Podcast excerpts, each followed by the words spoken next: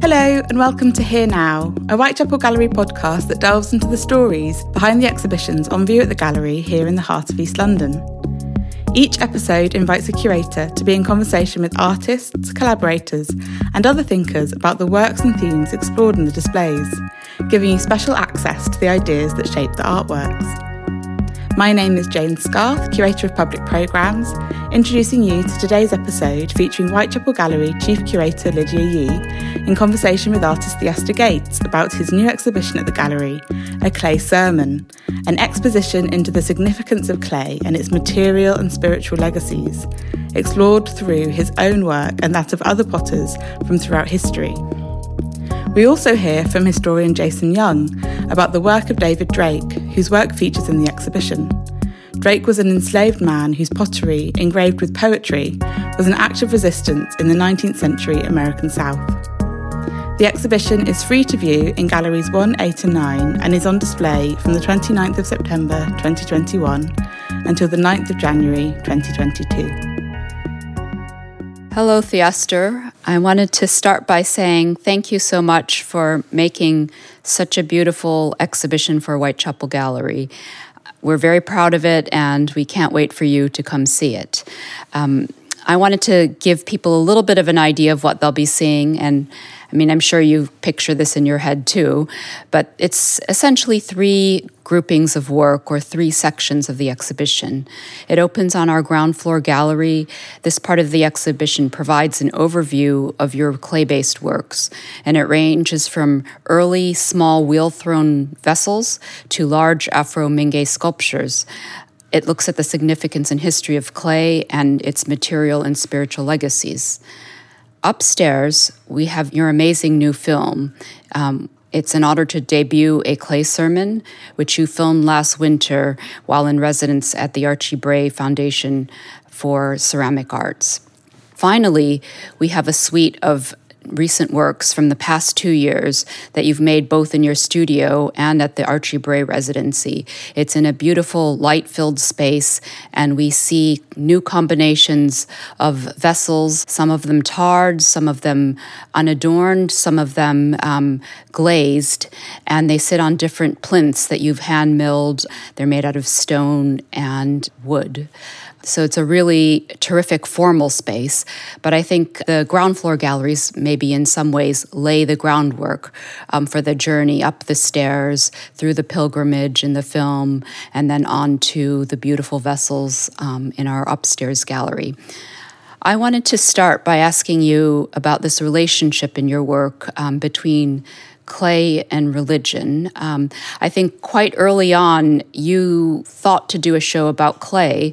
Um, in fact, I remember having a conversation with you when you first um, I believe it was in a lunch during the 2015 um, Venice Biennale. I had just started at Whitechapel, and you had recently shown Soul Manufacturing Corporation, a pottery studio that you set up in the back of Whitechapel Gallery.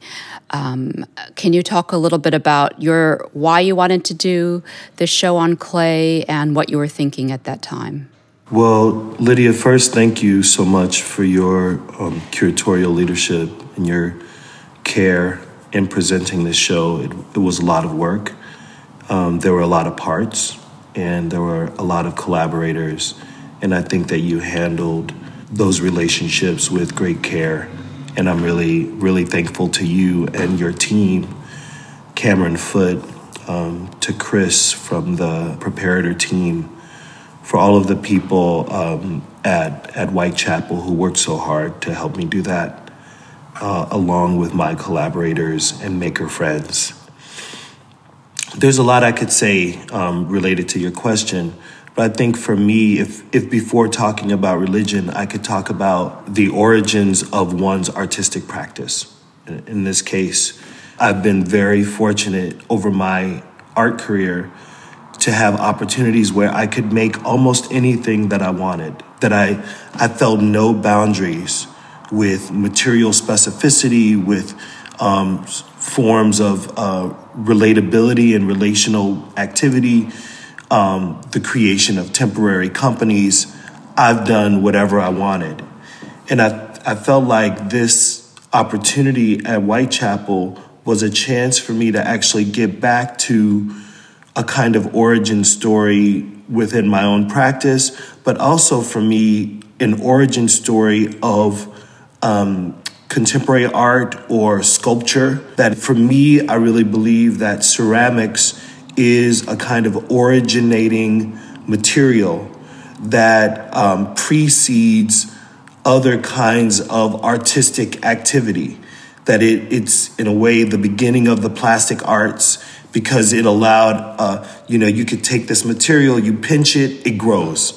Uh, you stretch it apart, you coil it, you roll it, and it's a way of um, channeling the earth um, and, and making the earth do lots of other things. And I think then from there, other kinds of artistic practices grew, at least in my body or in my practice, it went from clay to other materials. But I also think that that's been the trajectory for lots of people. So, on one level, the project was to first honor and acknowledge the truth of ceramics in my life um, in a way that was not trying to be bombastic or um, o- overwhelming or trying to make any new inroads into the contemporary. It was actually trying to revert back to something quite familiar and simple and home like. And so, in, in some ways, that origin story already feels like a kind of interesting spiritualism, that it had no pretenses, it had no special airs and the work to me is really attempting to be stripped down, sparse, quiet, as quiet as I can be. So I feel like the beginning of the spirituality or spiritualness is what clay brings out of itself and then what it brings out of me, right? And that's not about religion. It's not actually about God. It's about how the material world already has rooted in it power and energy. And that power and energy is important to me. Now, I decided to layer on top of that the truth of one of my other origin stories, which is the Black church and the ways in which growing up in a missionary Baptist church and being an artist allowed me to then complicate both of those singular narratives so that I became an artist reflecting on the Baptist church. And that had its own form, or I could give shape to a new form that ultimately became a clay sermon. Theaster, I think that's a really nice way to kind of get into your social practice. You made a very um, nice comment, I think it was during a TED talk, where you were talking about uh, the art of being a potter, that it was very humble, but at the same time, as a potter, you learn how to shape the world. So I'm wondering, um, you've you've studied ceramics, you've studied religious studies, but also urban planning. How did you bring all these things together, um, and how did it shape your approach to materials? Not only clay, but you've worked with brick, you've worked with other forms of clay. Well, Lydia, it seemed that um, initially they were all very separate projects, that they were like three disciplines that I was interested in, and I segmented them, not really compartmentalized them, but they didn't seem to be related initially. So when I was studying planning, I was a planner, you know, and, and then with ceramics, I thought I would be a planner and a hobby potter and it happened that my, um, you know, if I felt anything like a calling, maybe if I wasn't studying planning, I would have studied religion or something. And so they were like interest sets. They were not trying to create a transdisciplinary or interdisciplinary thought. And it took some years before that started to happen. I think I would make a plug here for how wonderful it was that the art world wasn't interested in me in my early 20s and I wasn't interested in it. I was just a guy who liked to read and I made pots in the evenings and on Saturdays at my little studio and then I, you know, I no longer went to church, but I was very interested in religious music and I was interested in spirituality and, and interested in my own interrogation of the religious things that I had been taught. So I was kind of a questioner in my 20s and 30s, right?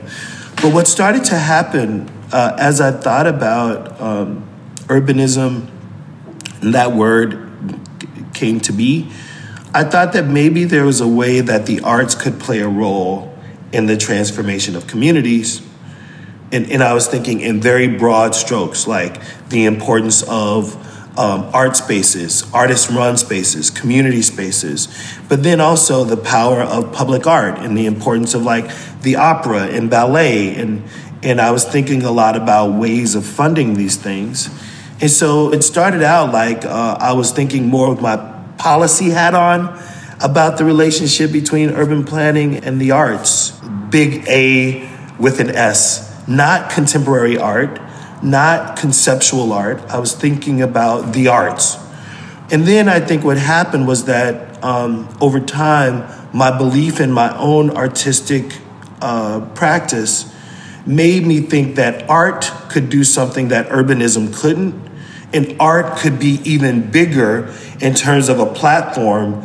That there was this chance that I could say, you know, what if I were to bring um, this interest in spirituality and this knowledge of urban planning under big A art, no S, not a sector, but a calling.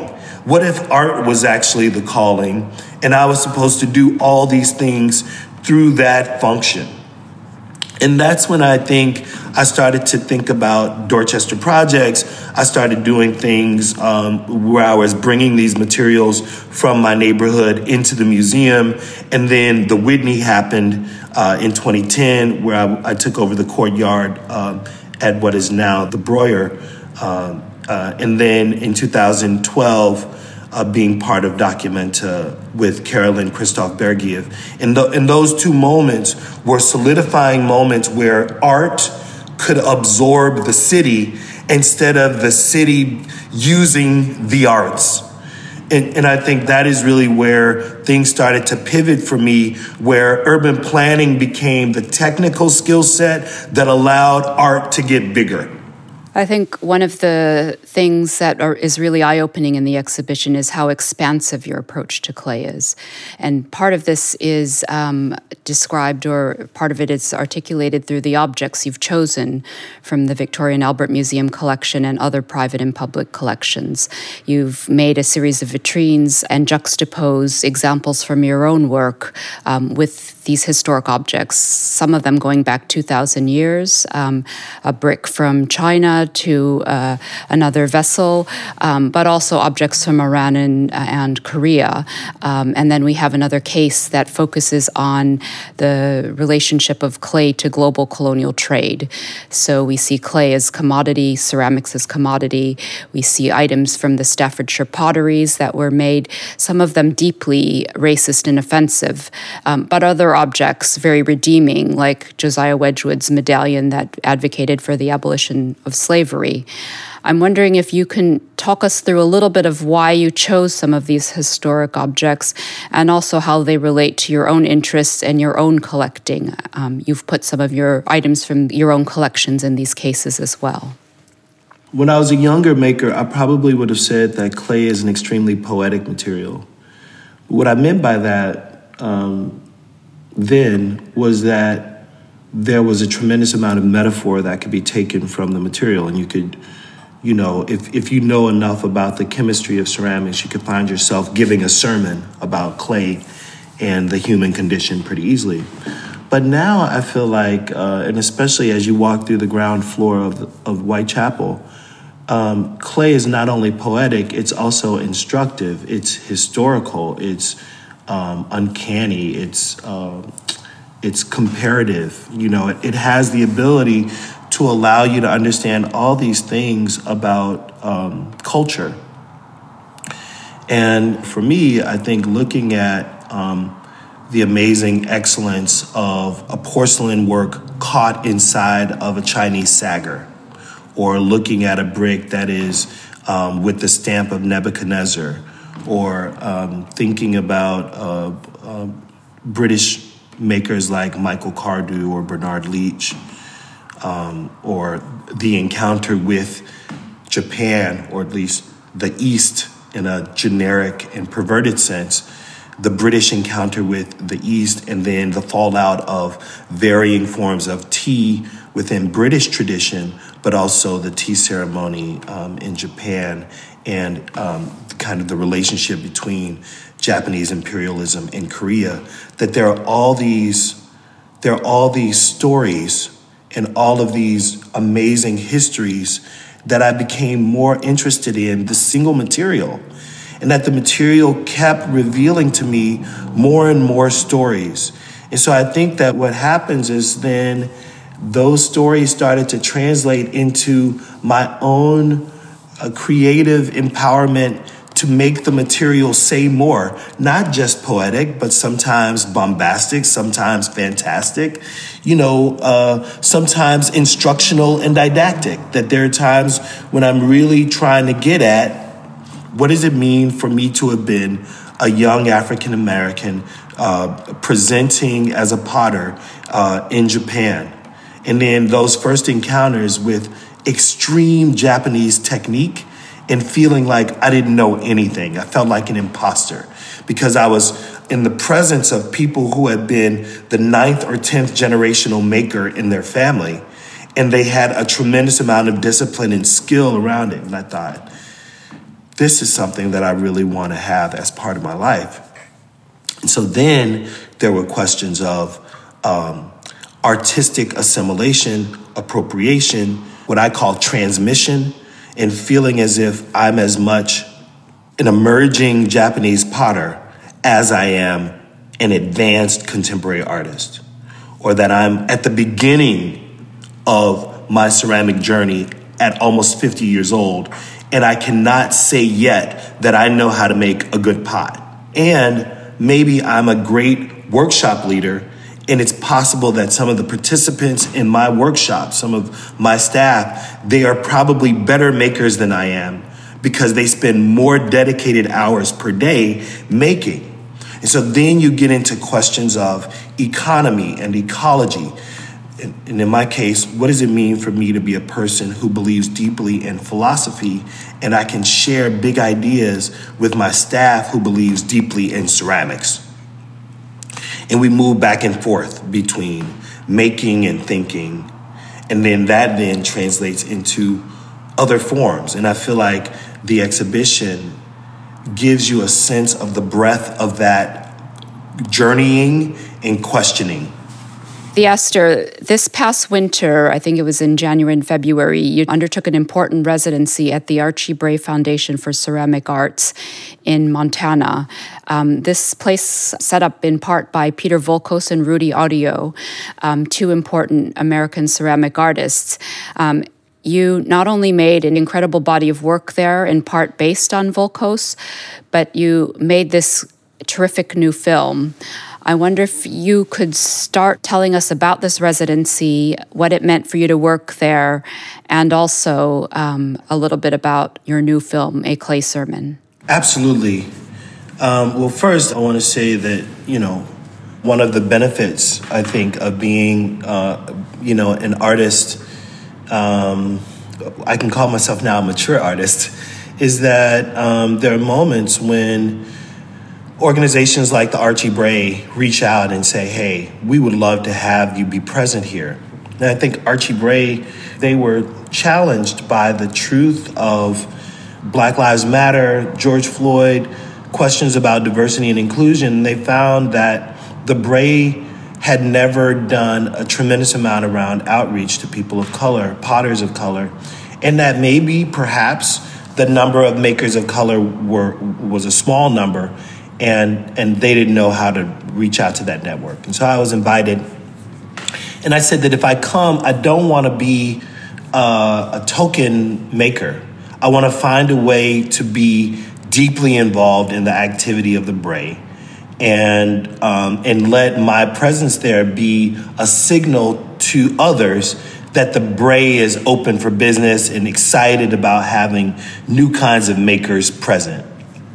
Right? And so I decided that I would bring my band, the Black Monks, and that I would use the, the month or month and a half that I was uh, there, along with the time that I, I spent creating this kind of Afro Mingei workshop where uh, residents of the Bray worked with me to make a body of work, that I would use this time to demonstrate how ambitious a maker could use the Bray as a kind of tool for uh, not only diversity and inclusion uh, tactics, organizational tactics, but really a tool to advance one's practice, you know. So there I was, you know, with the monks, and we decided that we would use the architecture of the Bray, including many of its abandoned buildings, its old kilns, the brick manufacturing plant, which was no longer active, the, and the old conveyor belts and, and the cooling houses and storage buildings. We would use all these buildings as sites to make this film a clay sermon. And a clay sermon was essentially a sermon, it was an amalgam of musical moments that had happened over uh, about a week and a half where me and the monks were making music. And then I was left at the Bray by myself for another two or three days. And then the sermon became very specific. Um, it was me reflecting on nature, reflecting on the big sky of Montana, and then ultimately singing and talking about the nature of ceramics, um, using the black pulpit vernacular as the delivery style. And so this film, it's a film that I've wanted to make for a long time. It includes a lot of um, biographical, kind of historical footage of me as a young maker. It includes um, moments where I'm looking at um, uh, clay diggers in India, diggers in Japan, um, Shoji Hamada, my, you know, I think the Western uh, Japanese hero uh, the hero for so many Western potters is, is this guy Shoji Hamada. And then, you know, maybe uh, an attempt at the emotional ecstasy that I feel in spirituality, how that is connected to the ecstasy that I feel when I'm making. And so I can't thank the Archie Bray enough, and I look forward to having a kind of ongoing dialogue with, with the organization. But I also feel like it's a moment where ceramics is being taken seriously and in new ways. And I'm very, very excited that the museum community and the art community is excited to graft this material into the lexicon of contemporary art. Theaster, thank you so much for your wonderful insights into the exhibition and your work. And I look forward to carrying on this conversation with you here in London. Thank you so much, Lydia. I'll see you soon. We now hear from Jason Young, an Associate Professor of History at the University of Michigan, who teaches and researches in the fields of 19th century US history, African American history, and the African diaspora. He is currently co curating an exhibition on the legacy of African American potters from Edgefield that will feature a number of jars by David Drake, due to open at the Metropolitan Museum of Art in New York in September 2022. My name is Jason Young, and I'm an associate professor of history at the University of Michigan.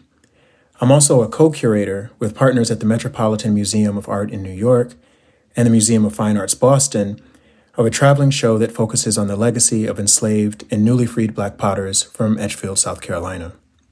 Theaster Gates has selected a storage jar by David Drake.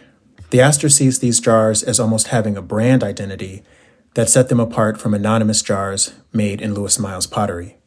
Edgefield, South Carolina was one of the centers of ceramic production in the United States during the 19th century. The region's rich clay deposits made possible the production of a vast array of wares, from monumental storage jars to everyday utilitarian vessels. The virtuosity of David Drake's jars attests both to the strength and dexterity of his hand, but also, even more so, to his intellectual and artistic ingenuity. In the very act of inscribing his name on his wares, he was committing an illegal act, as literacy was forbade by law under slavery's brutal regime. Add to this the biting, though deft, political commentary that one finds in his rhyming couplets, and you realize in David Drake not only a maker, but a mind hard at work. Theaster has also selected a face jug from around 1850 It's attributed to the same community of potters in Edgefield, South Carolina, but it's very small compared to the storage jar and doesn't appear to have a functional purpose. Could it have had a ritual purpose? Does it relate to African traditions such as Minkisi? And could British face jugs have also been a possible model? This is one of the most fascinating fields of emerging inquiry related to Edgefield pottery.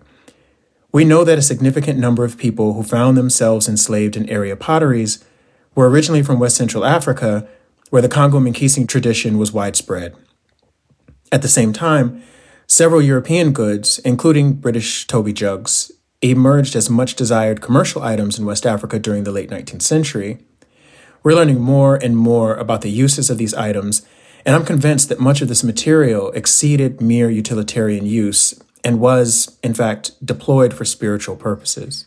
Jason, your co curator Ethan Lasser organized Theaster's exhibition To Speculate Darkly Theaster Gates and Dave the Potter at the Milwaukee Art Museum in 2010. Theaster has mentioned that it was important for him to have a named black potter to ground him as an African American working in clay. How has Gates in turn paved the way for David Drake's story to be told in the 21st century? The work of Theaster Gates has been a crucial part of the resurgent interest in David Drake. I'm most impressed by the exploding of old traditional boundaries that Gates' work represents.